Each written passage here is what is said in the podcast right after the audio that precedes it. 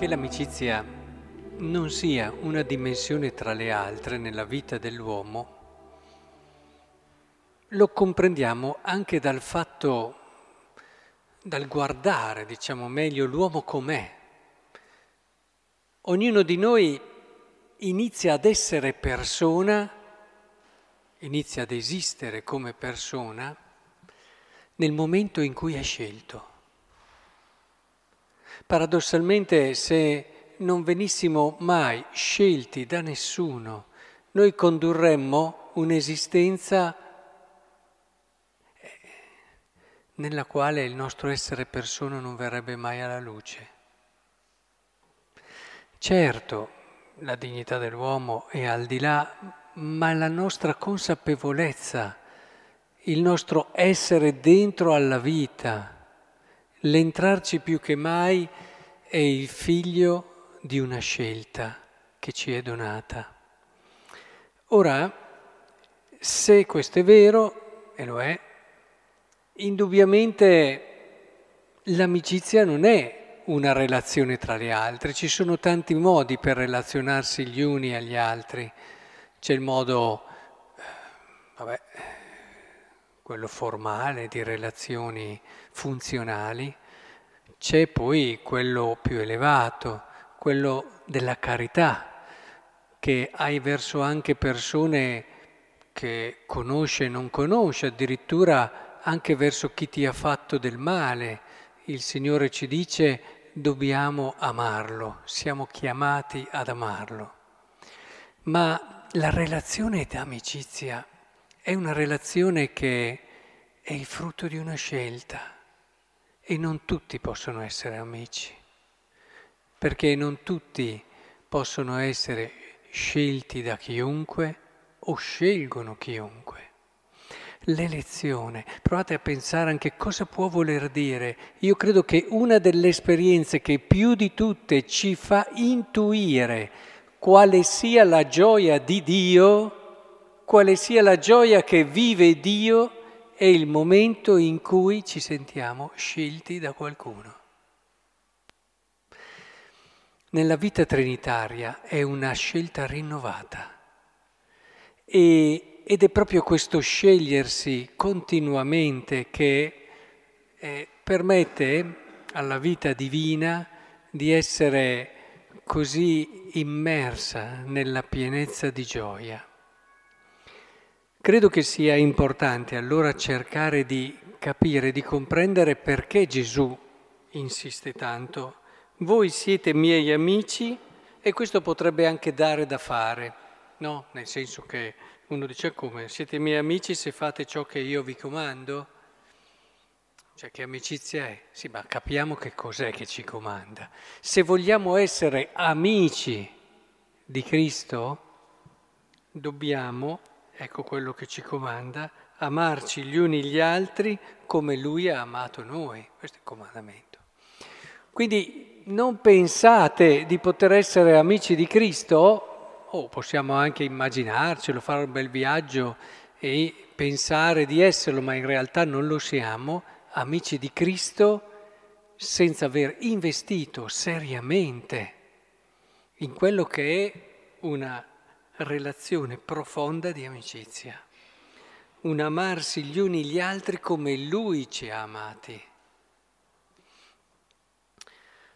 Tra tutte le relazioni è quella che affascina per certi versi di più, credetemi. C'è un bellissimo passaggio di una delle più belle amicizie della Bibbia, quella tra Davide e Jonata, figlio di Saul. E a un certo punto nel libro di Samuele Davide dice che l'amicizia per Jonata era per lui la cosa più preziosa di un amore di donna.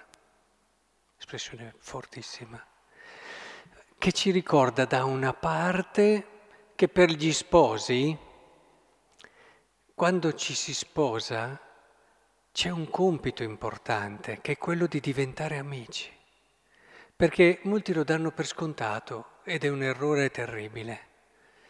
E un conto è la relazione sponsale, che ha tante cose che possono aiutare Questo convivere, questo condividere progetti, questo vedere personalizzare il loro amore in un figlio, frutto anche dell'unione dei corpi.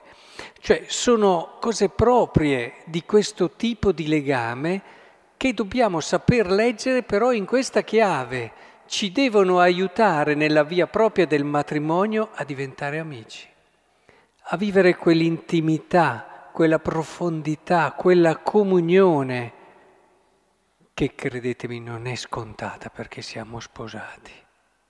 Assolutamente, assolutamente.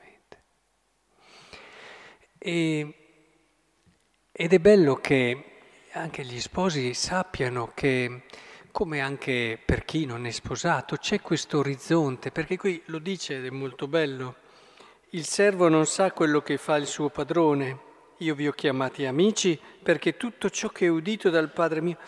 Cioè l'amicizia crea veramente un'intimità, tu ti apri all'amico in modo totale, completo, tu puoi essere te stesso fino in fondo con l'amico e vivi una dimensione di libertà unica, perché non c'è libertà senza amore ed intimità.